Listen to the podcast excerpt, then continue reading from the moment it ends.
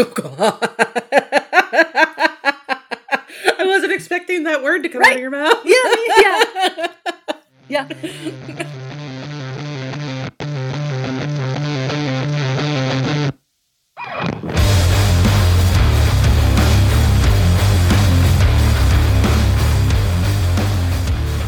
Welcome to Lawyers Behaving Badly. I am Jennifer Judge.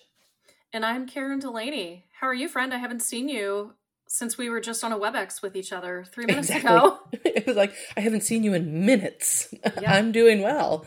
Um, I feel like we need to leave with, or sorry, lead with the most important thing going on right now, which is your office is very different since I last recorded with you. And it's hard to look at it's hard to look at you and instead I'm staring at the paint color on your walls because I'm so jealous. That's true. I finally painted my office something other than the white and black stripes that were left when this was the previous homeowner's baby room. And I'm obsessed with this color. It's kind of like a dark bluish green teal color and it's Mhm. it's amazing. I'm so obsessed with this room and I never want to leave. Yeah. I'm I'm so mad at you too because you know that like it's in our plans to renovate my office and like this is what the color I would have done. I'm like, no, I'm just gonna look like a cop eater.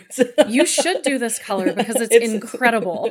It's so pretty. I'm so jealous. Um, my office, uh, our house was built in 1990, I think, and my office is the standard like wood paneled quote unquote office that all the dude bros had in their 1990 suburban homes. And so I told my husband, I was like, I feel like I'm working in a coffin like all day. I'm just in this wood box. And so one day we are going to get it renovated, but I just haven't wanted to deal with that yet. So we haven't yet, but it's Yeah. going to be that color. Slap some paint up there. It'll look great. Exactly. Mm-hmm. I can't wait. So yeah. So how are you otherwise? Well, I have to tell everybody, you inspired me because we talked about how I had never gone to the movies by myself. And you mentioned you were like, do it. It's Mhm. amazing. So I did. I took myself to see the new Barbie movie on opening day at like Yes. 9:40 in the morning. I put it on my Outlook calendar like I it was a that. meeting mhm. and went and watched and it was probably me and 10 other people there were a couple of women who were there clearly like together and then some Mhm. other women too who were just solo in the audience. And it was absolutely fantastic both from a movie perspective and an experience perspective and i highly recommend it. And i also need you to go see the barbie movie immediately so that we can talk about it I can't wait to see it. My hus- my husband said he wants to go see it too, so we just need a chance, and maybe we'll do it when we're out of town next week. Um, maybe we'll sneak off and go see it. So I I can't wait to see it. I am so ready. I feel like I'm the only person that hasn't seen it yet in all of our friend groups, so I'm so jealous. Yeah, it was really wonderful. And I won't give away anything that you won't learn in the first 5 Mhm. minutes of the movie, but the plot is essentially that Barbie, you know, Barbie was created because at the time she was created, girls only had baby dolls to play with. And so the only Mhm. thing they could really do or imagine with their baby dolls was caring for them and being a mother to them. And so Barbie was created to give girls something else to imagine. So in the movie, Barbie lives in Barbie land or Barbie world Mhm. and believes that essentially they solved inequality and everything in the real world is perfect and great. and she ends up in the real world and discovers that that is not, in fact, the case. And I thought it was a really on point commentary on what it is like to move through the world as a woman. hmm It really got me in the feels. I cried a couple of times Yeah. got got a little teary eyed there and i also can't wait just to see it again because i felt like there was so much to take in and so many things i kind of want to marinate on but it was it was fantastic So not only you have said that, but I think you know that like we listened to the radio station The Ticket here in Mhm. Dallas, and one morning this week, one of the hosts on the morning show said he went and saw it by himself this weekend and ended up like sobbing in the movie Mhm. theater from the movie and was like, you know, didn't expect to be sobbing in the Barbie movie, but me neither will- friend yeah, it will absolutely get you. And so, like, I want to go and cry at a movie. And I just cannot wait to see it because he said the same thing. Like, especially if you're a parent or you know you have these feelings and you have family and all this stuff he's like it just hits you in the feels absolutely so i can't wait to see this movie yeah so what else is going on with you? Now that i've gone solo to a movie and i'm a changed person because of it and your inspiration. Oh i forgot. We should mention that you are now listening to a podcast with the most distinguished twitterer. Um, well a hair flip in flip. dallas JJ was selected by D Magazine, which is a local publication, as having the best Twitter feed in Dallas for 2023. And I am biased, but I do agree with the assessment. Thank you. And I I've told you this. Like I was literally it came to my work email too, like the email that told me this. I don't know how they got my email address. Um, but it came to my work email now. So I was just like sitting at my desk working, and I get this email from Tim Rogers, who's the editor of D Magazine. And it's like, congrats on winning Best in Big Dallas. And I was like, what? Or Best in Big D. And I was like, what? and it took me like three times reading through to realize like what was going on with that because I, it was just so random and shocking and funny and silly and i it just made my day. It's really silly like you know like we we don't put any thought into our twitter feeds like no, it's really just screaming out into the void. kind of the opposite for me. Yeah, yeah. just doing a free range free stream sort of thing. And there are people out there who you know curate what they tweet and are looking at follower counts and paying attention to that because that's something that they want to do and that's how they use twitter. And more power to him but that is not me. And mm-hmm. i am i literally it's just a stream of consciousness and so what you see is what you get when it comes to my twitter feed so i was pretty shocked. Um and of course my husband like rolled his eyes and laughed at how ridiculous that was and then he was like i thought you were leaving twitter so that's just another time yeah. that you're lying about leaving twitter. And i was like i ha- my fans need me there now. sure. So the crowds are clamoring for me. So yes that was a very silly a very silly and fun accomplishment um, that I received today. But otherwise, I'm good. Like, we leave um, tomorrow to go to Colorado for a week. So, we're getting the fuck out of Texas. So, I'm really excited about that. Like, this summer is just oppressive and I need to get out. Um, and we don't really have many plans. I'm going to have to work some. Um, but we you know, we booked a Jeep tour one day, and the rest of the time we're going to like hot springs and we're going to go hike and we're going to go to Telluride one day. So mm-hmm. I'm really excited to just hang out and not have any set plans. That'll be so nice. Mm-hmm. And just exist in a place that's not 110 degrees. we also are headed out to Colorado soon, although we will not be uh, near where you are yes. this year. Mm-hmm. Last year, our vacations overlapped a little bit and we yes, met up in did. Boulder, which was really fun. But we are not going to be out where you are, but we are going to be somewhere that is cooler, hopefully. And I mm-hmm. just, I really need it. I really got to get out of this heat. So that'll be yeah, really exciting. Exactly. Yeah. So yeah, that's all that's going on here. It's all the fun. You know, we're recording now in the afternoon, and so my husband naturally, um, we leave tomorrow morning, and my husband naturally is at the office and has a work dinner tonight. So he'll be home late, and then we'll pack late and pack the car. We're driving, so we'll pack the car late. And oh, I was wow. trying. I was trying to get my kids packed today while I was working, and that that just led to yelling from um, mm-hmm. um, everybody's behalf. So I stopped that and figured we'd try that again later. uh, so do that you know, after hours with a glass of wine and see how it goes. Yeah, exactly. It, it was too hard to try and squeeze it in between calls. Um, you know, my kid, I told them to pack pants, and they're like, "I didn't pack pants, but I packed extra shorts." I was like, "Well, the shorts don't solve the problem that the pants right. would have." think so you're it, missing a fundamental part of the equation here. Exactly. Um, so yeah, so that's all that's going on here. I'm just I'm just ready to get the hell out of this state for a little bit. Well, can we flip to hot topics because I have been so excited because I know what your hot topic is, yes. yet I know nothing about it and there has been so much legal news lately. I've felt like it's drinking from a higher a fire hose and I haven't been able to keep up with any of it, including the latest goings on with FTX. And I know where Sam Bankman Fried and his cronies are involved. There's got to be some ridiculous stuff.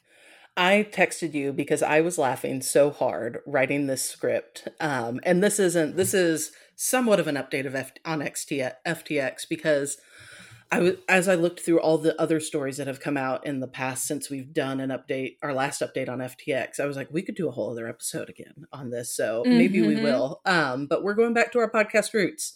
So it's an update on FTX and our favorite non-reader, Sam Bankman-Fried. Uh, our our the, favorite fuck bookser. Fuck bookser. so we have had quite a few developments on the FTX front recently. The company itself, um, just this month, sued SBF and his other polycule members to recoup more than the $1 billion that the company believes they misappropriated before FTX went bankrupt. So they sued Sam Bankman Fried, and then the other defendants were the usual names Caroline Ellison, Gary Wang, and Nishad Singh. And FTX alleges that the missing $1 billion was spent on luxury condos, political contributions, speculative investments, and SBF's other, quote, pet projects.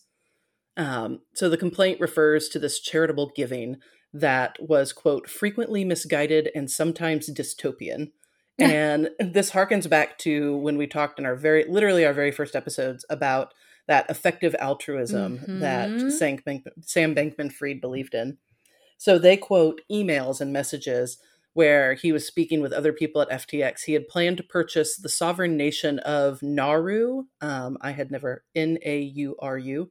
I did not know this was a sovereign nation. Um, but they planned to purchase that nation and construct a bunker that would be used for quote some event where 50% to 99% of the people die so we can ensure that the most effective altruists survive by I, did they also explicitly tie it to global warming because i thought they did and i i it was like hey guys do you think there's maybe a strategic problem with putting your bunker on the globe on an island do you think rising sea levels might be an issue for you? the the complaint doesn't mention that. They said that he also wanted it to quote develop sensible regulation around human genetic enhancement. And then in the messages, SBF noted, quote, probably there are other things useful to do with a sovereign country too. okay.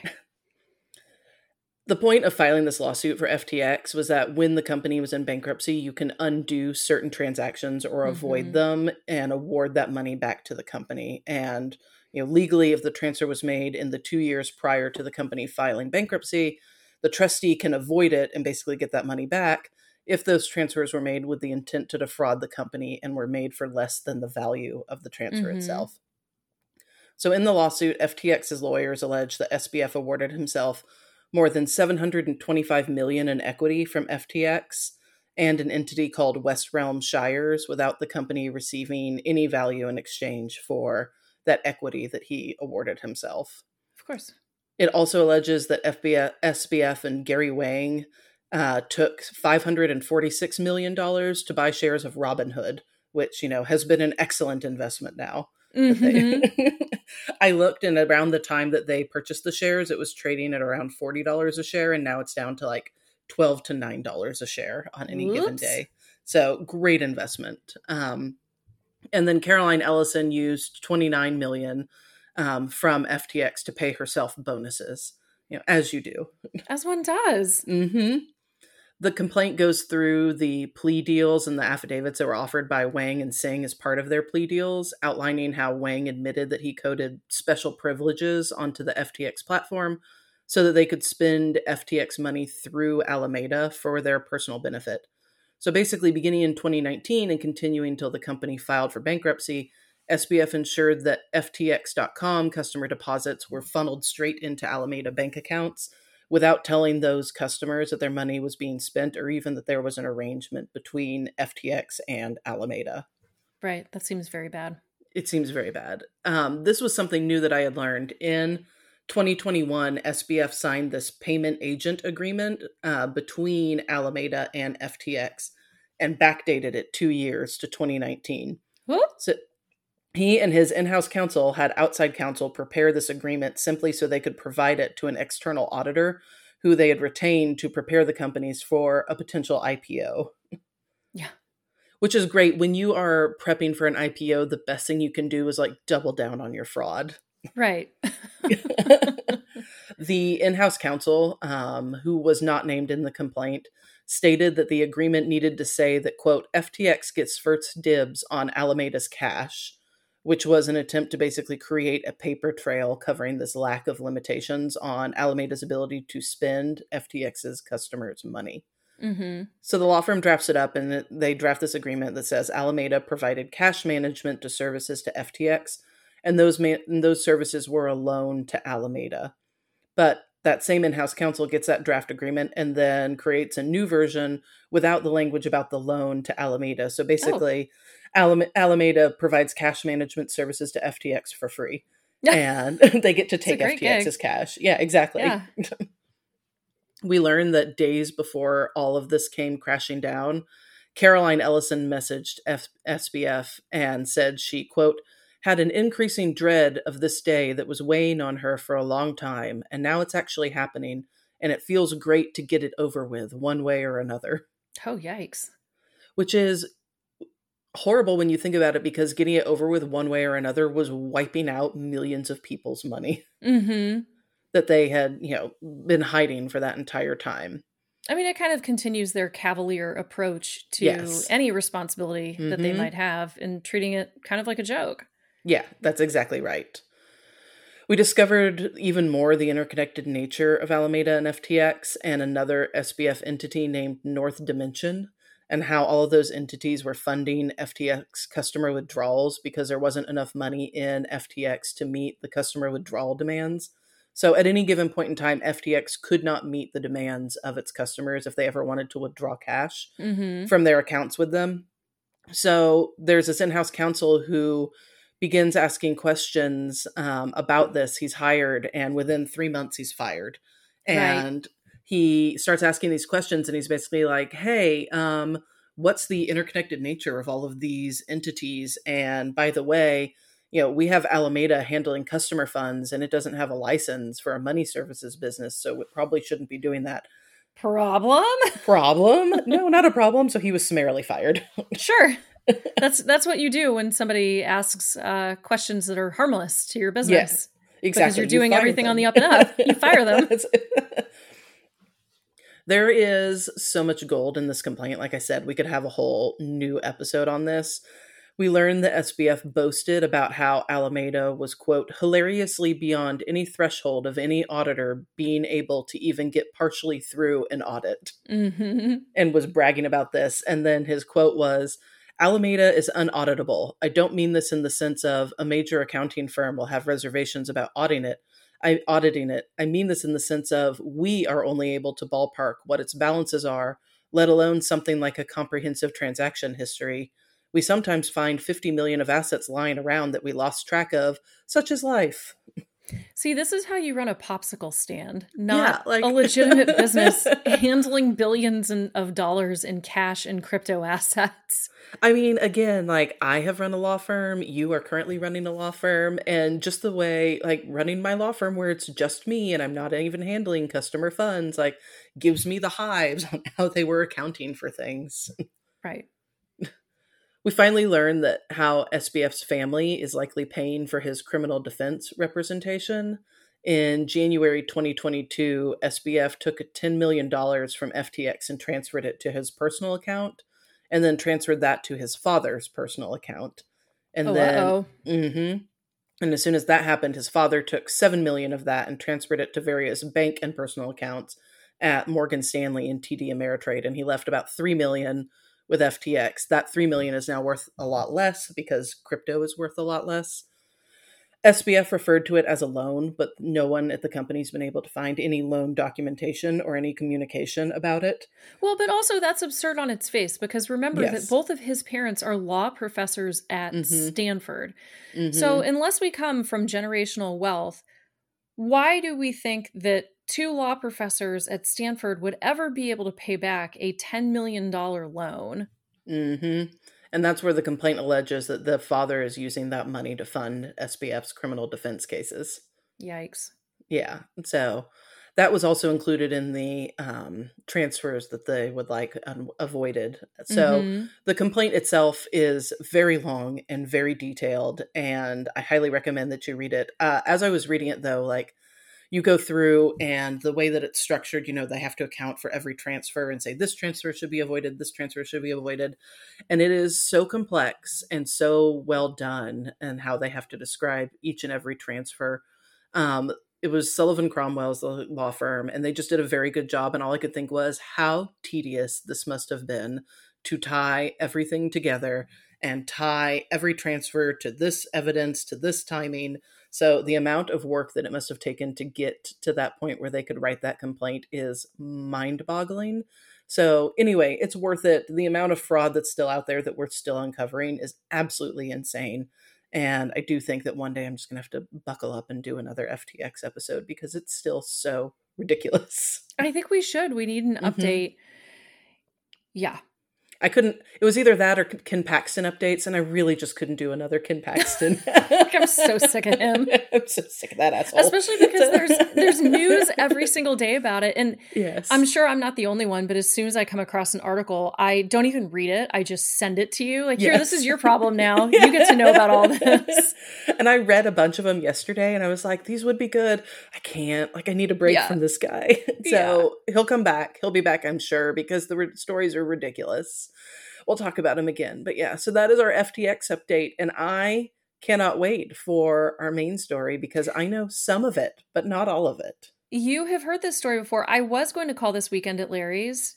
That's what we called it when we presented it, when mm-hmm. I presented it at UT. But I have a confession to make, which is that's a reference to the 1989 movie Weekend at Bernie's. Mm-hmm. And I have never actually seen all of Weekend at Bernie's. I just knew it involved uh, for for those who are not up to date on their late mm-hmm. 80s cinema. I don't think it, I've ever seen it either. we just kind of know though, right? Yeah, that I know. that's is, like where you're propping up a dead guy. right. It's it's the plot generally is two young guys go out to their boss's house in the Hamptons and they discover him there dead and they're afraid that he'll get pinned for his death and he has a whole bunch of people i guess coming to the house for the weekend so they spend the whole weekend trying to convince everybody that bernie their boss is still alive until they can kind of like scoot out without anybody mm-hmm. knowing mm-hmm. and they won't get pinned for the death so weekend at larry's is an allusion to that but then i thought as i was preparing for this episode and because i've never seen weekend at bernie's i thought i should wiki that because uh, you know movies from the late 80s about a couple of guys. Like they probably just don't stand up very well. Mm-hmm. And uh, turns out there definitely is a scene that involves corpse fucking in the movie oh, where. I wasn't expecting that word to come right? out of your mouth. yeah, yeah, yeah. So we're gonna so come we up told. A, so we alluded to corpse fucking in front of all of those appellate well, lawyers and judges. well, you know, it was published such a long time ago. Hopefully, there are not any Weekend at Bernie's aficionados in the audience who were so up on their Weekend at Bernie's lore that they immediately thought of that particular scene. So we're going to call this something else TBD. Yeah. wow, that wasn't. I wasn't expecting that. Surprise this story starts with an estate sale gone wrong in 2012. A woman named Mindy sold personal items to an estate liquidator for about $6,900. And I just want to emphasize that. Please, please put that number in your brain $6,900. That is the amount in dispute here. The estate liquidator paid Mindy with two checks. They both bounced. Mindy hired Larry Lawyer. Larry, back to our roots. I love it. We're getting back to our roots. She hired Larry to get her money back. It is completely unclear how they came to be in contact. They never met in person. According to Larry's own briefing, he never saw her. He never got to speak meaningfully directly with her. But somehow they get hooked up as lawyer and client. Mm-hmm. Mindy reportedly had multiple sclerosis and her health declined. Communication with Larry Lawyer eventually stops altogether. In November 2016, Larry hadn't heard from Mindy in about two years, but at this point, he's like, oh shit, I think the statute of limitations is about to run on her claims. Mm-hmm. On November 17th, 2016, Larry filed a lawsuit on Mindy's behalf in Texas State District Court against this estate liquidator. He had not spoken with Mindy.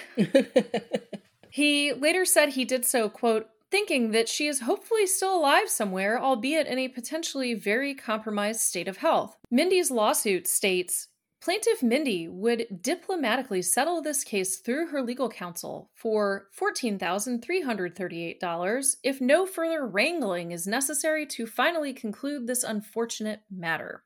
Is that in the complaint? Yes. That's a quote. That's a quote. That's not that's not good drafting. I just throw that out there.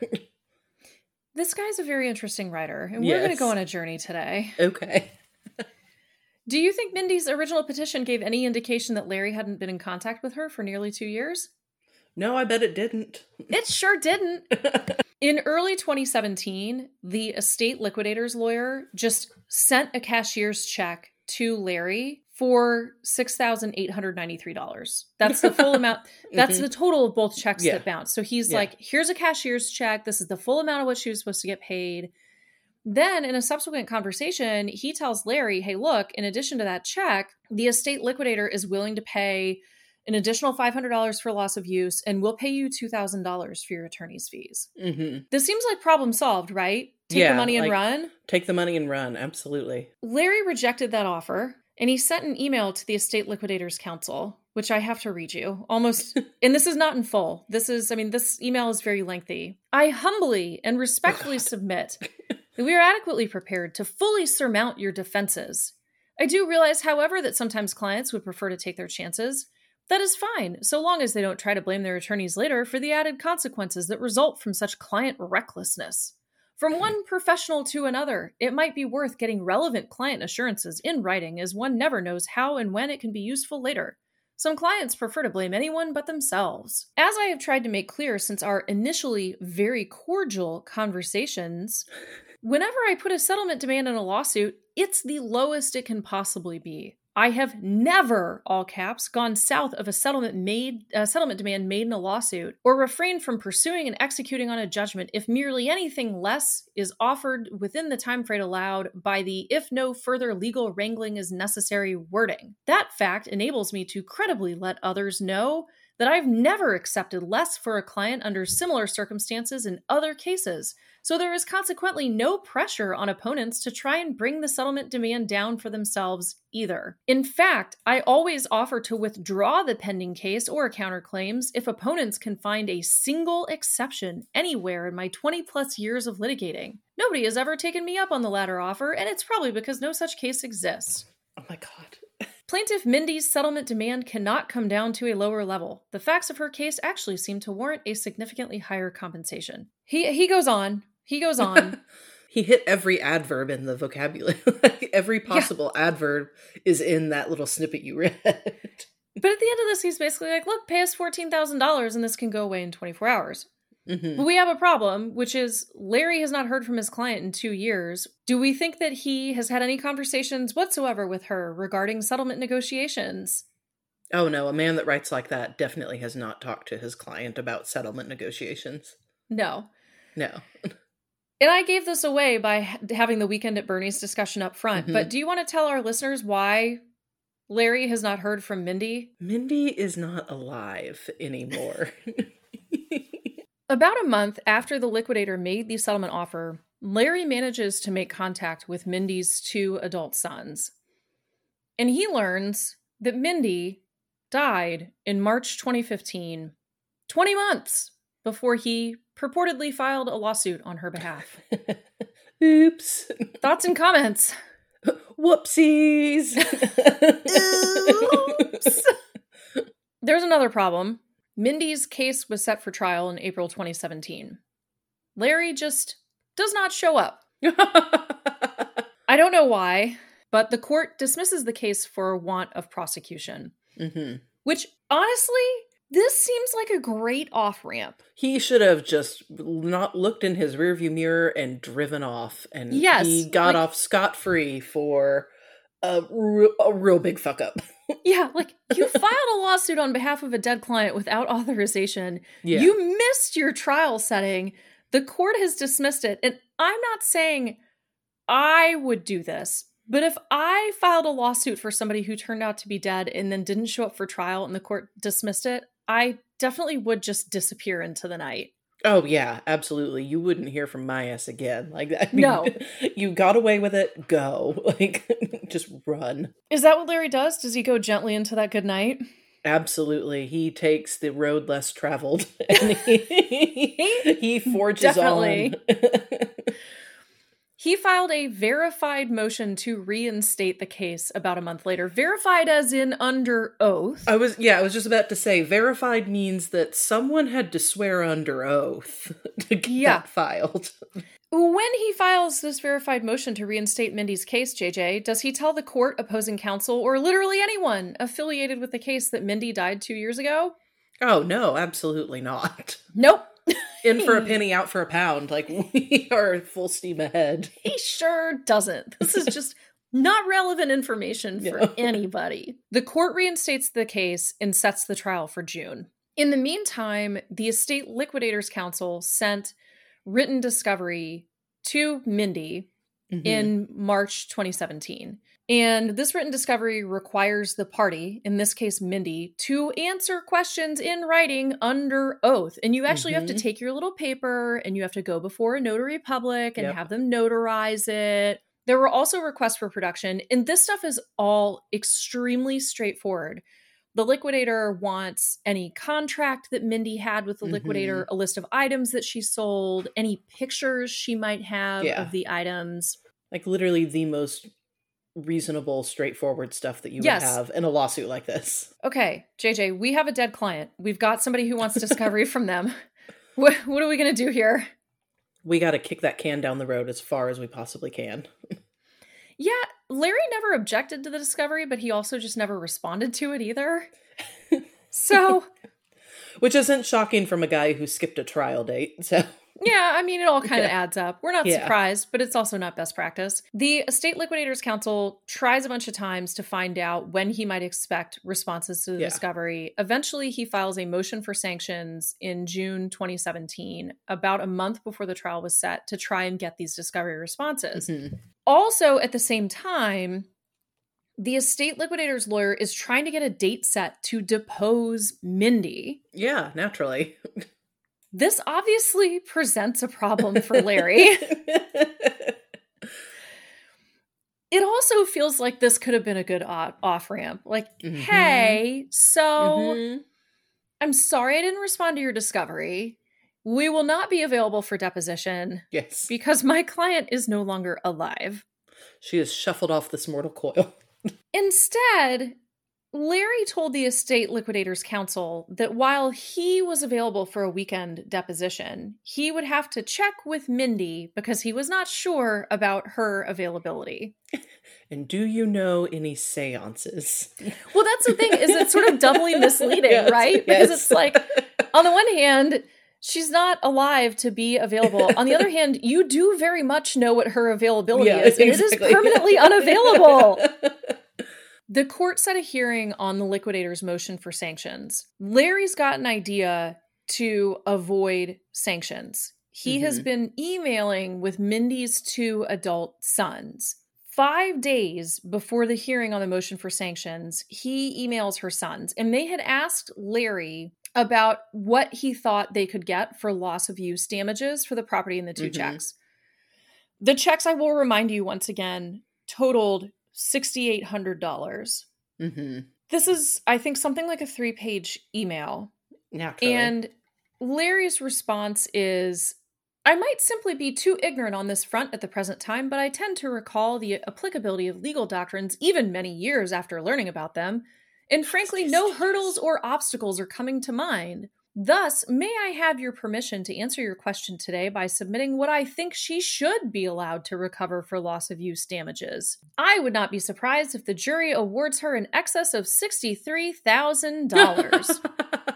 The amount in dispute is $6,900 ish. Meanwhile, U.S. Supreme Court Justice tends to put a cap on punitive damages at around nine times the underlying amount recovered. So he, he goes on. Punitive damages over a breach of contract. Right. yeah. And these aren't punitive damages. Yeah. Yeah. I mean, you're trying to compensate somebody for loss of use. Yeah. So he says loss of use remedies aren't punitives, but perhaps, all caps, a Texas appeals court would extrapolate from that jurisprudential notion for the purposes of viewing any award that I can hopefully win for you guys for loss of use recovery. This guy's so fucking tedious. More importantly, mm-hmm. Larry writes them in their e- in this email. The estate liquidator, his lawyer, and the court presumably don't know yet that Mindy has passed away.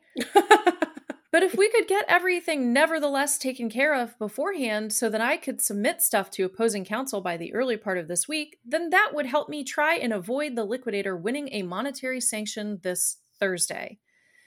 And his idea appears to be I'm going to sign a retainer agreement with you guys. We're just Mhm. going to slot you into Mindy's Yeah. shoes as her heirs. You'll answer the written discovery, and then voila, no problem. We're all footloose and fancy free. like opposing counsel won't have any problem with that whatsoever. Right. Everybody's just going to be fine. Yeah. Larry signs a retainer agreement with Mindy's sons shortly after this, which states that it, quote, renews the contract that Larry Lawyer had with Mindy. It is also, this becomes important later, a contingency fee agreement. He states that he will collect his attorney's fees from the estate liquidator. He is not charging them hourly. Mm-hmm. Two days before the sanctions hearing, Larry sent an email to the court administrator. I'm going to send that to you. Just drop that in the chat there. I hope this finds you and your team well during this 4th of July Eve period. Oh, fuck me. Come on. Anyhow, regarding Thursday's 9 a.m. hearing, I have some mundane procedural questions, please. Might you, might you have a guesstimate for when the hearing will conclude, please? Apparently, the only bus out of uh, where we are leaves at 10:30 a.m. I've not yet purchased a ticket because I am unsure if I can make the departure time with the hearing at 9 a.m. Any predictions? Any guidance at all would be much appreciated, please. Meanwhile, is there a desired protocol for suggestion of death of a plaintiff? plaintiff Mindy, who suffered from MS and is reportedly no longer with us, although her sons want to fill in for her. I've never had a client pass away before. and I should add, like, that is its own separate little paragraph down at Yeah. the end. So it's just like, oh, P.S. BTW.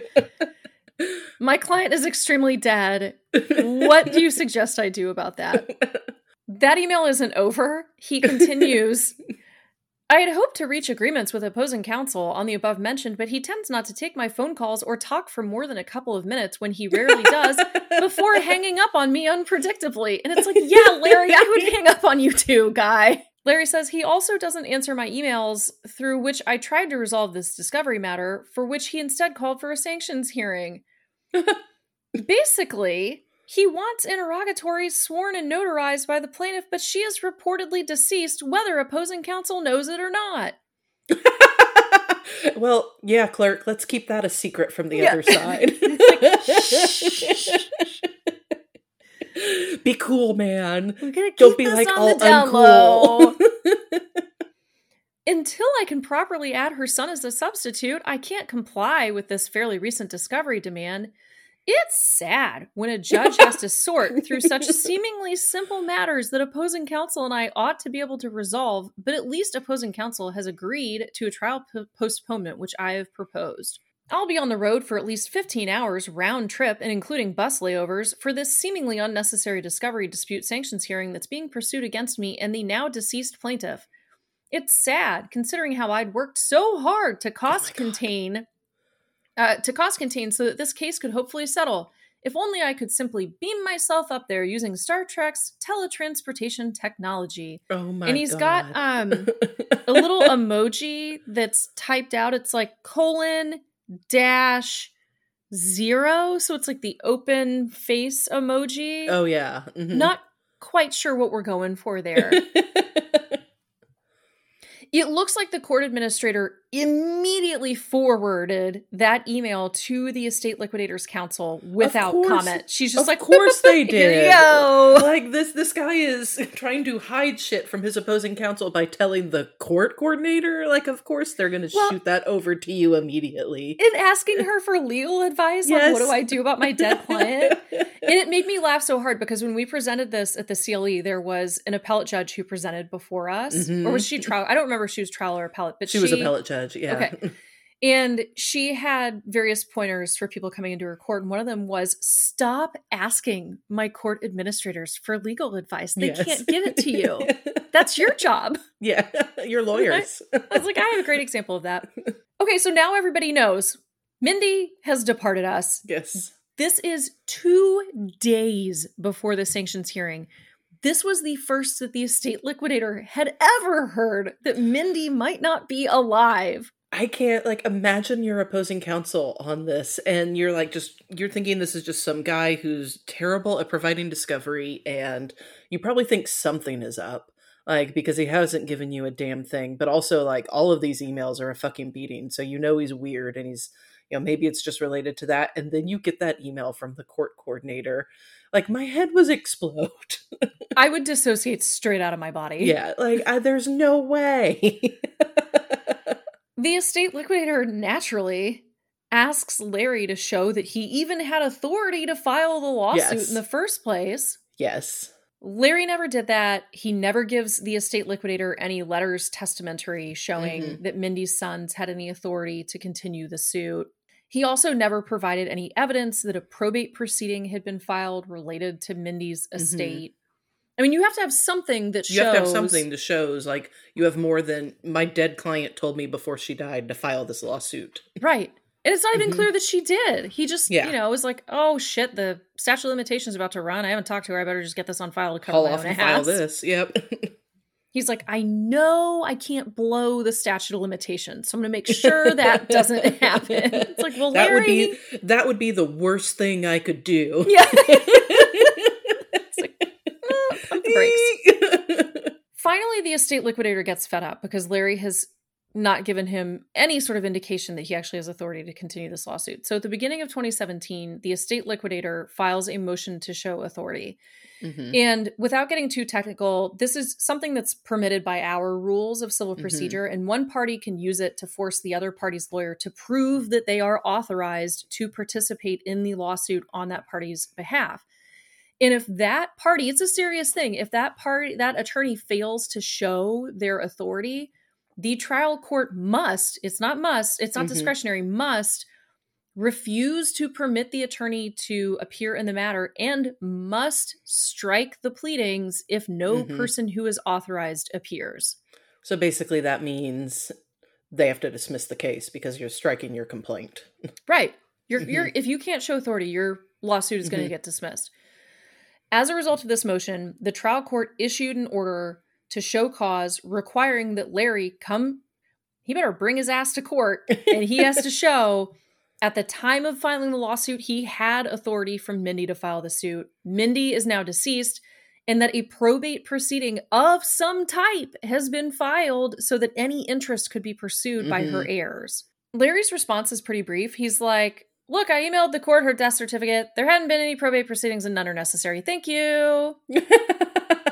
we'll just skip that entire authority part. Yeah, like, don't worry about it. It's fine. It's Yeah. totally fine. Take my word for it. The show cause hearing was in mid September 2017. Larry asks one of Mindy's sons to pick him up at the Greyhound bus station and drive him to the hearing, which is about a two hour drive, by the way. I was about to say this is Texas, so I mean like you're driving a while to get between cities and get to get from one city to another and that kind of stuff. Yeah, and apparently Mindy's son was like, okay, that's fine. And Larry told Mindy's son that they could discuss the case during the drive. Mhm. Like, let's talk about strategy, whatever. Yeah. According to an affidavit that the son later provided to the Texas Commission for Lawyer Discipline, quote, Mhm. however, shortly after I picked him up from the bus station, he got out of the car, vomited, passed out, and slept the entire way. Which is just what you want for your lawyer going into a show cause hearing. That's great. hmm The hearing didn't go much better. Mindy's son said later that Larry had given him the impression that this was a routine hearing. Oh no. So Mindy's son was super surprised to see that the trial judge appeared to be really, really mad at Larry no for not telling everyone that Mindy died before the lawsuit was even filed. And Mindy's son was really taken aback because Larry hadn't said anything about the Mhm. fact that their mother's death could even be a potential Yeah. problem in the lawsuit. He never told them that the trial court could strike the pleadings. He just shows up and discovers like he's in the middle of a shitstorm. In the disciplinary proceedings related to all of this, the state bar got an affidavit from Larry's opposing counsel, the estate Oh liquidator's God. lawyer, who said that at this hearing, Larry was like, Well, no, there hasn't been any probate case filed, but I don't want to file one because I've never done one of those before and I'm trying to save money here. that is not a valid response. Yes. And it's also like, why would you think you're going to be filing the probate case anyway? Like, Yes. a- an estate's lawyer should be doing that. yes. Like, that is not the place to start. You know, if you've Yeah. been spending your whole career doing litigation, What we'll just we'll just do a probate. We'll wing it. What's the worst? whatever, it's fine. The court didn't decide that day what to do, but instead gave the parties additional time to submit briefing on whether one of Mindy's sons could, in fact, mm-hmm. appear as the plaintiff. So after this hearing, Mindy's sons are like, you know, seems like maybe this guy isn't on the up and up. yeah. So they ask for a copy of their file. And they're basically like thinking to themselves, well, hey, there might be more going on here than Larry's been telling us. I mean, we had no Mhm. idea what we were walking into at this hearing. So we like we need to look at these files for ourselves. Did Larry turn over the files? Oh no, absolutely not. Larry did not give Mindy's sons a copy of their file. Instead, he began asking them to sign affidavits. And the point of these affidavits apparently was to try and convince the trial court everything is cool. Mhm. Mindy's sons can just pop into Mindy's shoes. Nobody needs to dismiss anything here. Let's all be cool.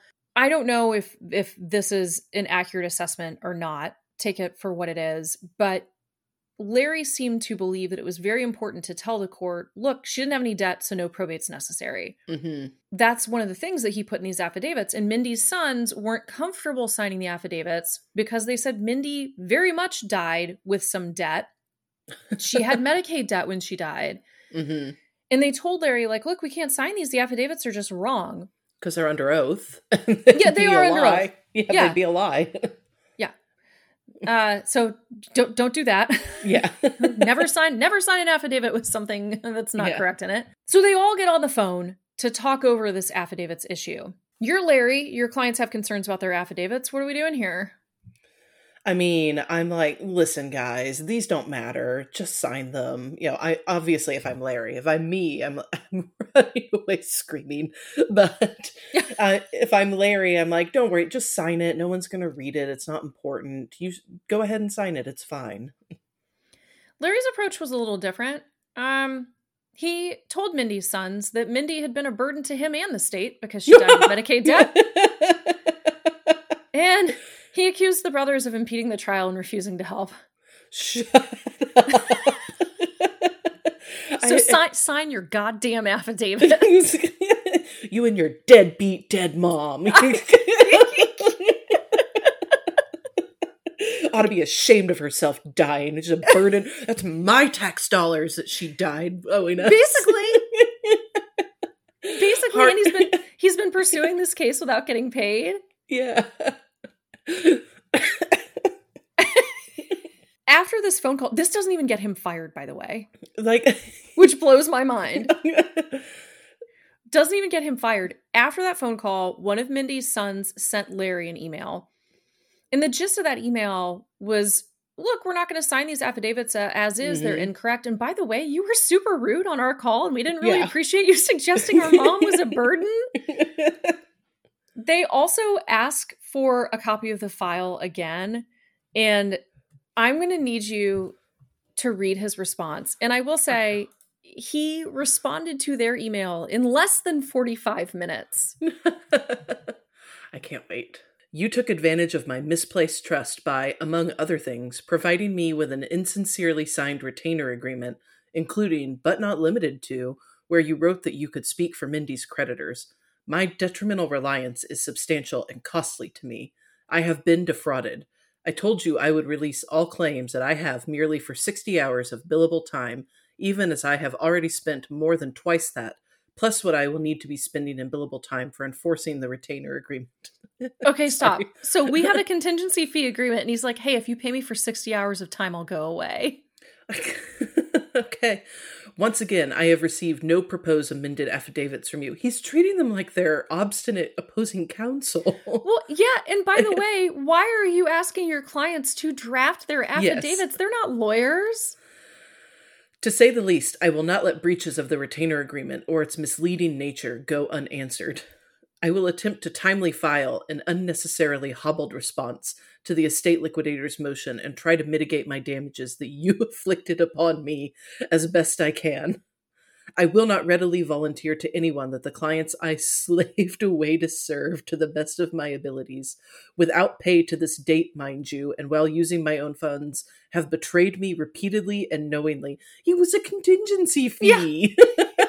and by the way, the estate liquidator already offered to settle for the full amount of the checks plus 2500 on top of that. Like you don't get paid until you collect. That's the entire point of the contingency. And he could have collected. okay, sorry. I interrupted. It keeps going. I cannot recall when I last witnessed such a display of solipsistic callousness by two privileged young men such as yourselves.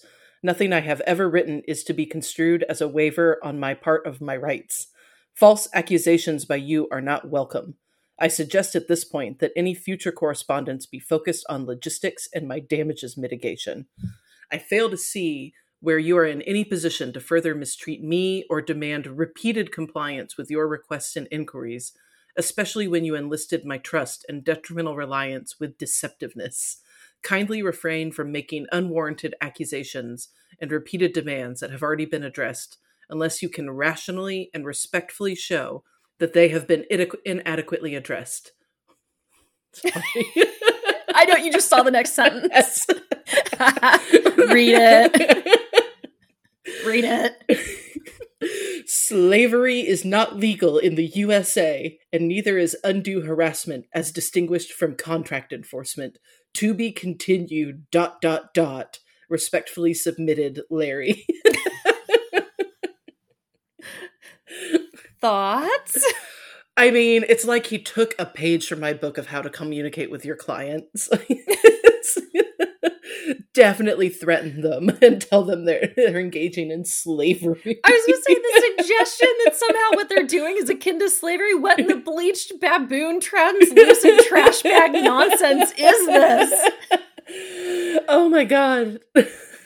He's like, how dare you hold me to this contingency fee retainer agreement and not pay me despite me agreeing that I would not be paid until we collect? And also, you haven't unfucked your affidavits. Yes. That's your job. Yeah, exactly. You go write that affidavit, you privileged assholes. Here's what's crazy they still don't fire him. Oh my God. they still don't fire him. Later that month, without the affidavits, he files a brief that he calls Plaintiff's counsel's brief supporting proceeding to trial without an otherwise unnecessary estate administration. Even though Mindy's sons have told him that Mindy died with Medicaid debt, he says again in this filing, look, oh probate proceedings aren't necessary because she has no outstanding debt. And he filed, he amends her petition. So he essentially files an updated lawsuit to say mm-hmm. no probate proceedings are necessary. So we're just skating along on vibes alone at this point. Yeah, yeah we, we, we really are.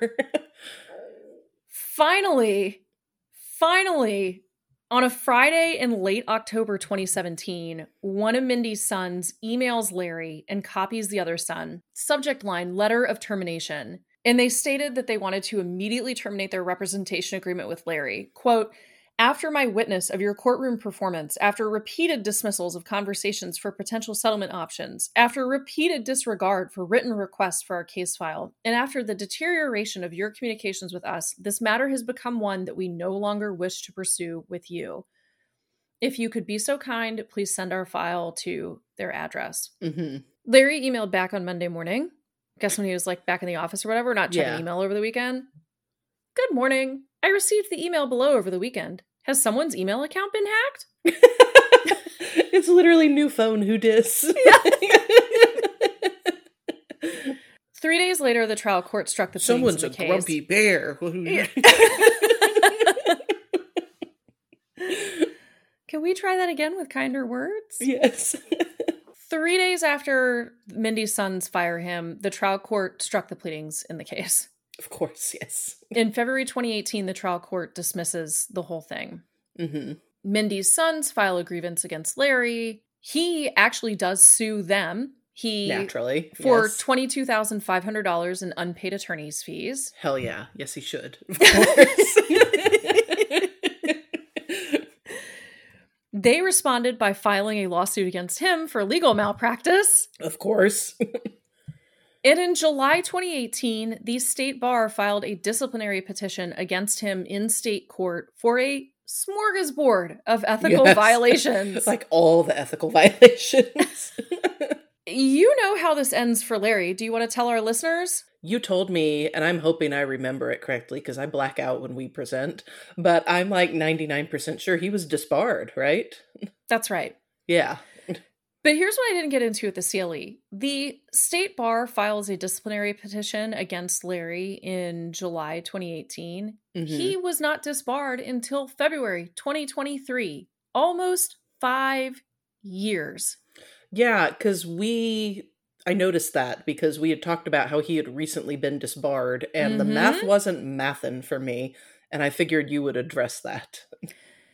And we just didn't have time in our in our presentation at UT. But five years to disbar some guy who's running around filing things on was behalf of dead client. I was about to say, and it was he wasn't suspended during that time, Mm-mm. right? He was he was Mm-mm. practicing. He could okay, yeah, well, yeah, that's important. Let's that guy definitely should still be representing clients. Which is also a, uh, an interesting approach by the state bar to not Yeah. attempt suspension in the Yes. interim. But that's fine. So why did it take five years? Is it? I'm putting you- No. I well, he does kind of make a cameo, honestly, but I was I wasn't going to cover it. But uh, I'm going to put you on the spot here and Okay. ask you to tell our listeners what uh, the Texas Citizens Participation Act is, our anti-SLAPP statute. oh my! Shut up! Is that what? I knew you would love this because you know a lot about this stuff. And I was like, this is going to kill her. Oh my god. So okay. So yes, the Texas Citizens Participation Act is Texas's anti-SLAPP statute. And what those do is there have been there has been a history of where public figures have filed defamation lawsuits against people criticizing them basically to silence their speech because even if you're innocent in a defamation lawsuit you have to get a lawyer it's expensive it's obviously terrifying to be sued and so you have to go through that entire defense. So people use these defamation lawsuits offensively as a weapon against people who are legitimately criticizing them. These anti SLAPP statutes, like the one in Texas, address that and basically say if you file a defamation lawsuit against someone, that person can immediately file a motion to dismiss. And in that motion to dismiss under the Texas Citizens Participation Act, the plaintiff has to basically show a lot of proof about why they would succeed on the merits on this claim. It immediately stays discovery so that you don't incur all of these costs as a result of all the discovery. And then the court, if it awards you the motion to dismiss and dismisses the lawsuit, is then required to award you attorney's fees that you incurred defending yourself in this lawsuit. So it's a weapon, and many states have them basically mm-hmm. in any lawsuit that could conceivably reach to defamation because its intended purpose is to make it more difficult to file defamation lawsuits. Where yeah where you're using them offensively to try Exactly. and stifle speech that you don't Mhm. like and quite frankly i mean it protects people like you and me who are doing Yes. a podcast like this Exactly. And it's if you're not engaged in, I mean, opinion is protected speech, you know, Mhm. legitimate speech. It's geared toward public participation, which is speaking out on topics of public interest. You know, before this, you could have politicians who would sue their constituents if they criticized the politician, and the politician would use that to shut up legitimate criticism of what they were doing. So that's intended to protect people like that and like us. so barry larry's basically like look you trying to disbar me infringes on my right to free speech of course he does. And he kind of obliquely references statements he's made to Mindy's sons, but what he really Mhm. focuses on is that Larry, in fact, has been an outspoken critic of the state bar for a very long time. He has a whole website, he has a special email address, he's testified in the state legislature about it. And in particular, here in Texas, every, I think it's every 15 years, the legislature is supposed to do a sunset review of various state agencies mm-hmm. and essentially reauthorize them for another term. So, in the last sunset review of the state bar, Larry was very vocal about what a just flaming trash heap he thinks the concept of the state bar is. And his argument was that the Office of Chief Disciplinary Counsel filed the grievance against him to distract him or otherwise silence his criticisms of the of state bar. Of course, yes. Now, in Texas, as the person who is about to be disciplined, you can either go before a disciplinary committee or you can force the state bar to try the case in court. And that's what Larry did. So the trial court held a hearing on his motion to dismiss on anti SLAPP grounds. Mhm. He kind of vaguely alluded to free speech rights, but it doesn't sound like there was much there there because there wasn't. Yeah. The trial court, unsurprisingly, denied his motion to dismiss. He appealed it. It went up to the Court of Appeals in Houston. It took until January 2020 for the Houston Court of Appeals to issue its opinion, where it was like, Mhm. no, Yeah, this no. doesn't Yes. no, that's not that's not what the statute was intended to do. Larry asks the Texas Supreme Court to review the decision, and it took until March 2022 for the Texas Supreme Court to deny his petition for Mhm. review. And even though the Texas Supreme Court said no thanks in March 2022, it wasn't until September that year that, for whatever reason, the case gets assigned to another judge in Houston and it's set for trial in early 2023. And that is what kicks things into high Mhm. gear on the trial Mhm. front. And no surprise, it looks like it was just a total whip for the state bar. Like they asked Larry for dates for his deposition, and he was like, Well, sure, I'll do a deposition on written questions in the attorney's lounge at the Harris County Courthouse. Oh my god. And the state bar's like, no, we're not Yeah. going to do written questions. You need to actually show up. And by the way, a public lounge is not an appropriate place for us to take a deposition. The case went to trial in front of a jury in February 2023. And what I would have given to be a fly on the Oh wall God. in that courtroom. It was a three and a half day trial. I'm assuming he represented himself. Oh, how did you guess that? I'm just just a wild guess. shot in the dark. You are correct. The jury made various factual findings related to ethical violations. The court made additional findings of fact, which included this one. Larry C. Lawyer's conduct during the course of the trial was grossly unprofessional and evidenced a lack of respect for the profession. Ooh. Which His is a test- great thing to happen in your disbarment proceedings. Right. It feels like the opposite yeah. of what we want to happen. Uh, the the judge also found that his testimony rationalizing his actions was not credible, and his conduct was aggravated because of his refusal to acknowledge any wrongdoing on his part. The trial court awarded the state bar twenty one thousand dollars and disbarred Larry. Larry is not done. Of course not. Goonies never say die. I was about to say he just like you said, he will not go gently into that good night. Oh no. Yeah. He is listed as disbarred on the Texas State Bar website, but he has appealed the trial court's disbarment decision. I don't believe that appeal has been dismissed yet. Mhm. He also sued the Texas Commission for Lawyer Discipline and the trial court judge and the lawyer for the Texas State Bar Oh my personally God. Oh my god. in the Southern District of Texas. That lawsuit was dismissed about three months after he filed I was about to say that's literally possibly the only time I support qualified immunity. and even then, we're not sure. I was about to say, and even then, maybe not. Yeah, maybe not. So that is it. Larry has been disbarred. I anticipate his appeal is going to go nowhere. hmm And don't file things on behalf of clients that are dead or that you haven't communicated with. Start there. Start, there. Start Start with a yeah. phone call or an email to a client. Yeah. Don't tell your clients that they're making you a slave either.